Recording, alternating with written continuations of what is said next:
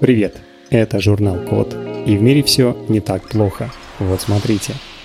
Придумали, как извлекать редкоземельные металлы из сожженного угля.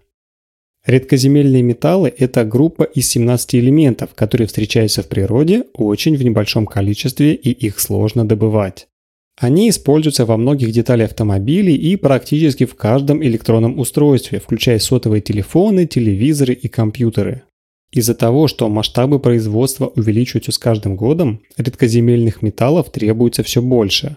Но их количество на планете ограничено, добыча ведется не везде, а ее методы вредны для экологии.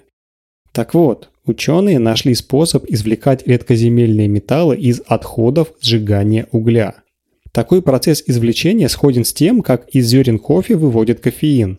Для этого использовали сверхкритические жидкости. Это когда у вещества нет разницы между жидкой и газообразной формой. При этом ученые выбрали обычные и доступные сверхкритические жидкости, например, углекислый газ. Он принимает свое сверхкритическое состояние при температуре свыше 31 градуса Цельсия и давлении больше 7,5 мегапаскалей. Извлечение состоит из двух этапов. Сначала из летучей золы угля выщелачивают ионы металлов, включая редкоземельные, а также их примеси. Ионы металлов вступают в реакцию с азотной кислотой и образуют нитраты. После нескольких этапов полученные вещества подвергают очистке, чтобы собрать редкоземельные металлы и снизить концентрацию примесей. Для извлечения не требуются экстремально высокие температуры и сильные кислоты или токсичные растворители, а азотную кислоту и трибутилфосфат можно использовать повторно без потери эффективности, так что их тоже не нужно утилизировать. У нас нет данных о том, сколько летучей золы угля есть во всем мире, но только в США ежегодно образуется более 79 миллионов тонн.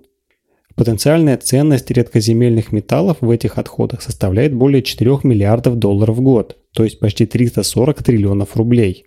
Это делает новый способ получения редкоземельных металлов очень привлекательным. Кроме того, способ экологически безопасен, ведь уголь уже был сожжен. На этом все. Спасибо за внимание. Заходите на сайт thecode.media и подписывайтесь на нас в социальных сетях. С вами был Михаил Полянин.